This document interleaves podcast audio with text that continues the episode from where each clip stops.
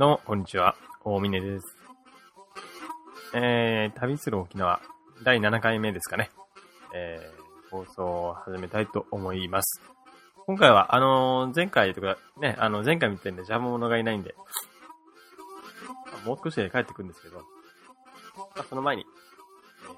えー、始めて終わらしちゃいましょう。今回話そうと思ったのは、あのー、前々回あたりからちょっと話してる、その、沖縄の、なんていうんですかね、まあ、近況的なものを自分の、こう、知ってる限り、話していたので、その、ちょっとあの、書籍でですね、図書館で、あの、一冊の本を借りてきたんで、そのことをこう、いろいろ話していきたいなと思ったんですけど、ちょっとその前に、いきなり脱線します。タジオジブリが作ったあの、国立、国立小坂っていう映画が、まあ皆さん知ってると思うんですけど、僕は、あのーまだ見てないんですけどね、あのー主題歌が、えー非常にいいなと。昨日やっと気づいて。今何回も YouTube で見直しておりました。なんかね、あの、聞いてると、不思議なことに僕は沖縄を思い出すんですよね。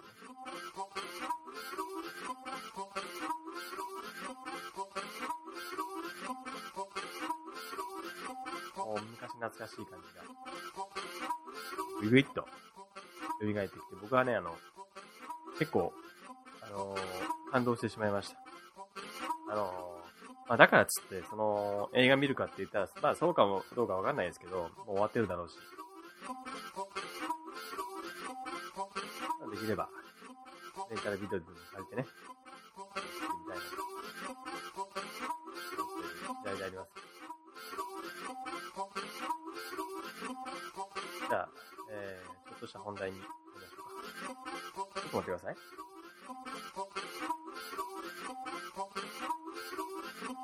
僕が借りてきた本は、あのー、下川雄二さんっていう方と、中村、えー、なんだろう、誠二さんかな？の書かれている、新書沖縄読本。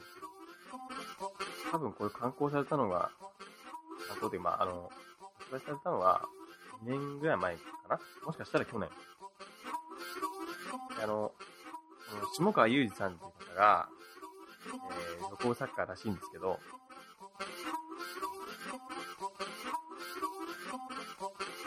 沖縄の、あの、沖縄ブームの火付け役と、いうことらしく、この本は、えー、その10年以上前に、その、火付け役となったこの方が、また、今、再度沖縄について書いてる。まあ、僕もあんまりまだね、100ページぐらいしか読んでないので、えー、と、300、400ページ弱ぐらいかな ?400 ぐらいか。ページのうちの、まだ100ページぐらいしか読んでないので、まあ全然感想を述べるにはまだ、早い段階ではあるんですけど、あのー僕がこの前話したの、内容はですね、あの、勉学がどうとか、なんとか、芸術がどうとかって言ってましたけど、あれですね、あの結構今の沖縄は自分が思った以上に、危険な状態にあるらしくて。まあ、あの、えー、っと、まず、完全失業率が全国ナンバーワンでしたとか、あとは、えー、離職率も非常に高いと。あとは、平均年齢とか、長寿国、長寿国と言われた、その、沖縄のね、皆さんのイメージを覆すようなことがいろいろ書いてて、あの、もう本当に、肥満と言われるような方が非常にもものすごい勢いで増えているらしくて、えー、スパムとかね、フォークとか、あとはその、まあ、マクドナルド、ケンタッキーフライドチキンっていうのが、その、人口、なんだかな、1000人あたり、たり、店舗の数、非常に割合が多いと。全国で一番高いらしくて、もう本当にもう、戦後、まあ、あの、A&W とかですね、沖縄で有名な。まあ、こちらはあの、エンダーって言ってますけど、このエンダーとかで、あのカーリーフライとか、あの、非常に美味しく、ハンバーガーのセットで、もう本当にもう昔から食べてたんですけど、どうやらあれがあの、まあ、戦後？戦後何年しかしてからか来たかわかんないんですけど、まあ、かなり早い段階から沖縄になったらしくて、あの、おじいおばあも、沖縄のおじいおばあが、の世代ももうどっぷり、あの、マっちゃってるらしいですね。例えばケンタッキーフライドチキンの中入ったら、おじいおばあが、チキンとかピザを食べながら、そしてコーラを飲みながら、あの、話し合いをしたりとか、する姿がざらにあるらしいんですよ。らしいんですよっていうのは、あの、僕の両親もそうですけど、その祖母、両親の祖母を見渡しても、まあもしくはあの親戚？見渡してもですね、あの、このような人は一人もいなかったので、あんまりこう実感が湧かないのがまあ、両親のところなんですけど、あのーまあ、田舎だ、田舎ってのもあるから、はい。あの、新上村。もちろんその、ケンタッキーフライドチキンもなければ縁談もありません。マクドナルドでも、まあ、今で1時間近く、かとわさなきゃないので、まあ、おいそるとまあ、いけないし食べれない。あのー、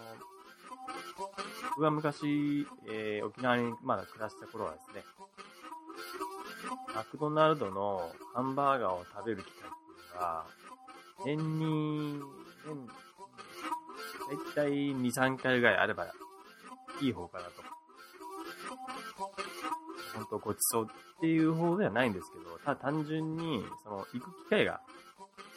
まあ基本的にはない環境にあったんですよね。それがあの、えー、ロミタンとか、那覇とか、グラソイあたりと、さっき話したみたいな、その、お嬢バーが、チキンとか、まあ、ピザとか、コーラとか、こう、飲み食いしてる姿が、こう、日常茶飯事で覗けるのかもしれない。また、この、沖縄は、やっぱりその、全国平均を上回るような、その、夜間、なんていうかな、まあ、夜行性っていう言い方はちょっと、どうなのかと思うんですけど、夜型人間が多いらしくて、あのかつ、あの、夜飲み食いしてる人が多いと。まあ、これはあん、まあ、よくわかるんですけど、その、内容がすごくて、まあ、普通にビールとか飲んで、まあ、お酒飲んでとかっていうのはわかるんですけど、それを飲んだ後に、まあ、例えば、まあ、関東の人とかね、飲み納めというか、ちょっとラーメンが食べたくなってきたと。ラーメンを食べに行ったりする人を、まあ、よく見かけるとは思うんですよ。でも、その、沖縄では、これびっくりしたんですけど、結構皆さん、あの、ステーキやら焼肉を食べてると。わけのわかんない時代をね、時代がって言ってるんですね。あの、まあ、とりあえずそういう事実があるということを、その本には書いてるんですよ。この方は、ちなみにもう10年、20年ぐらい沖縄の方に、あの、住んでたり、行ったり来たりしてるような方らしく、あの、沖縄の方の、まあ、現地の方にも、地元の知人や、えー、友人が非常にたくさんいる方で、仕事接しているそうなんですけど、まあ、その方が言うんであれば、まあ、信憑性は高いかなと。寝る前にね、ビールで酒飲んで、で、夜中の2時、3時ぐらいに、肉ですよ。やってみますよね。確かにね、あの、ちょっとこう今、声が、声を荒げていますけど、確かに沖縄の人間はみんな、えー、結構太りやすいですよ。あのー、遺伝的なものなのか、その、食生活のせいなのかっていうのはまあいろいろあるとは思うんですけど、僕が見てると、僕の身の回りではやっぱどっちかっていうとその食生活とか、そういったあの普段の習慣からまあ来ている普段、普段じゃない、えー、肥満の方がだいぶ多く、多いかなと思いますね。あのー、例えば、例えば、あのー、まあ僕の同級生とかでね、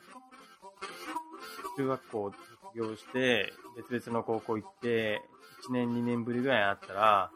体重が2.2倍ぐらいになったりする人とか、だし、あの、社会人になって、だいたい20歳過ぎぐらいで、あったら、体重が、えー、15キロぐらいまず、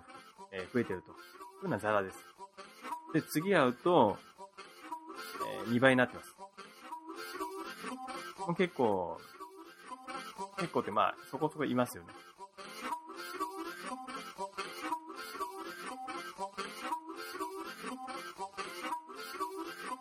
まあ、僕の方は、幸いのことに、体重は一切変わらず、いかなと。いつも、あの、まあ、元気にやらせてもらってますが、こう、沖縄の肥満、満、肥満の割合？肥満児っていうか、肥満の方の割合が、確か、それも全国有数というか、かなり上位を占めているはずですよね。男女ともに。それで、その肥満から、肥満の、肥満っていうことで、その、一緒に、うん、その糖尿病とかね、糖尿病の方も非常に多いって話らしくて、併発して、あの、病気を併発して、まあ、亡くなられる方が、方も非常に最近増えているとか、多いらしいと。本当にあの、本当に長寿の方っていうのは、その、例えば80歳とか、それ以上の方は、本当に長生きするらしいんですよ。昔からずっとこう、食生活もあんまり変わらないような方々です。だけど、その、60歳ぐらいかな？確か。その、60とかもうちょい行ったあたりの方を境に、一気にこの、平均寿命は、今度さ、あ、まあ、死亡率が高いかな？確か非常に亡くなる方が多いと。しかもそれが若いかあの人になるほど率が高くなってるらしいんですよ。それこそ本当にあの、幼児ですよね。3歳児とか。で、亡くなる人もかなり増え増えてきてる。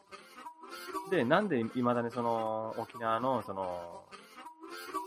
平均寿命が、全国平均を見ても、かなり高い方なのかっていうと、やっぱりその、先に話した10歳以上の方々が、あの、ものすごい長生きで、なおかつかなりいらっしゃると。その方々が牽引して、なんとかその沖縄の長寿国としてのイメージを維持しているのが現状らしいですね。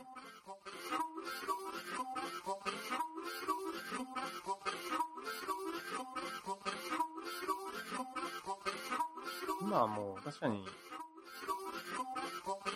当時、イメージはまあ前ほどは確かに僕もあのあんま持ってないし、そういうイメージ戦略を打ってくるような、僕も昔比べれば随分いましたよね。金茶とか、わけのわかんないね、ゴーヤー茶とか。あんまり見かけないし。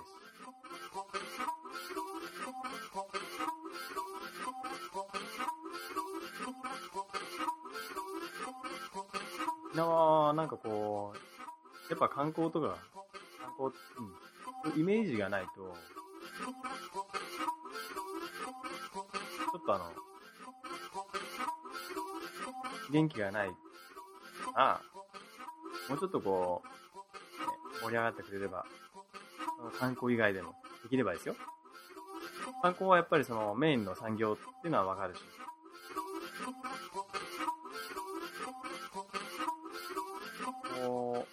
もっと自立したような産業をね、自分たちでこう作り上げていければいいかなと、こう、すごい他人事みたいな感じで、ちょっと思ってます。なんか、著者の方がね、下川さんの言うには、その、石川県、あ、いや、石垣島の方に、石垣島の友人がいたらしい話でですね、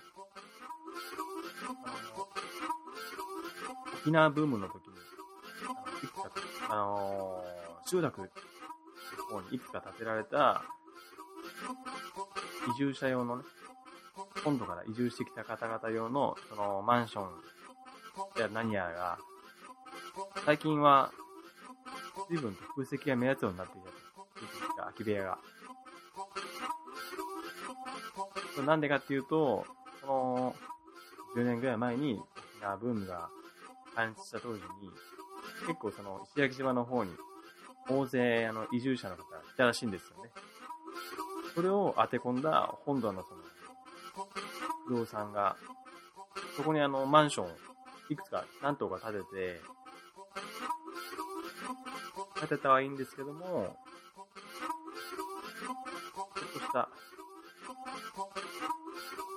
景気のね、行方で、やっ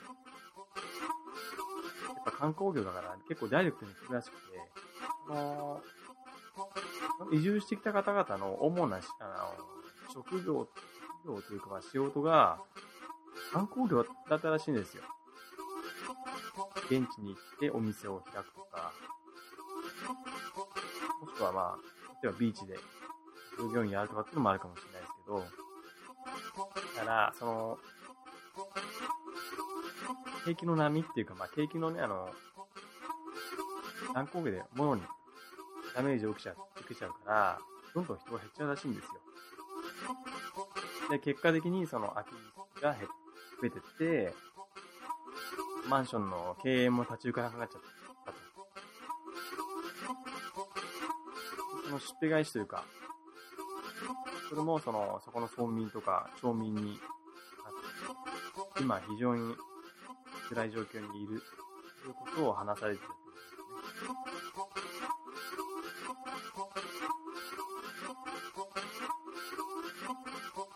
まだ100ページぐらいしか読んでないんですけど、この本読んでると結構あの、面白いんだけど、非常にあの、暗くなってくるぞと。あの、多分ね、僕も含めてそうなんですけど、沖縄にね、あの、楽観的な、こう、沖縄に対して楽観的な考えを持った自分に気づくというか、ちょっと悲しくなっちゃうような事実がたくさん入ってるわけですよ、この本に。ま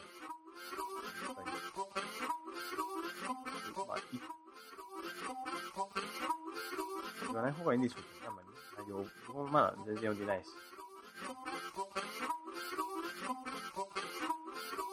もちろんいいことも書いてあるよ。いしょ。沖縄読本。下川裕二さんと中村英二さん。とこの二人が、えー、はい。講談社現代新新書。講談社現代新書から発売されている、もしごご興味があれば、一度ご覧になってみるといいかもしれません。一応あの、えっ、と、ブログの方にもね、あの、このサイト、この書籍へのリンク貼っておくんで、こちらの方も合わせて、いただければと思います。今日は、こんな感じかな。あとは、ちょっとね、あの、練習後期じゃないですけど、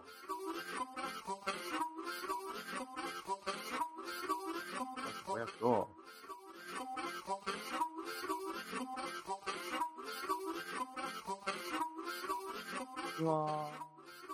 仕事が忙しいってことはないんですけど、まだ。いろいろこう、知り合いが増えたというか、沖縄の方も、いろいろ、方ともね、交流を持つ機会が増えて、それ以外の関東の方とも交流を取る機会が増えて、意外と、なんていうかな、やっぱ忙しいんじゃないけど、仕事は忙しくはないんだけど、付き合いが結構忙しくなってで、まあ、平たく言えば、あまりね、もっともっと本当は沖縄のことを勉強して、まとめてね、あの、例えば、放送する、日にまでに、その、要点とかね、トピックスとかをいくつかまとめて、は、あの、皆さんにこう、ま、わかりやすく、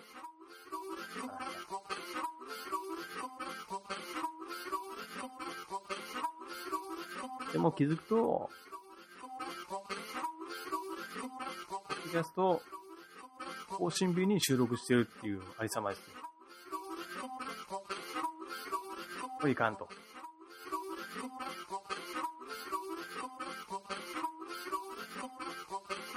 本当はね、あの、沖縄のことを調べるのは楽しいし、あの、それをなるべく、あの、なるべく多くの人にね、伝えられればいいなとは思ってるんですよ。だけど、それをね、こう、なかなかこう、実践に移すのには、骨が折れる、思い切りが必要かなと、痛感してます。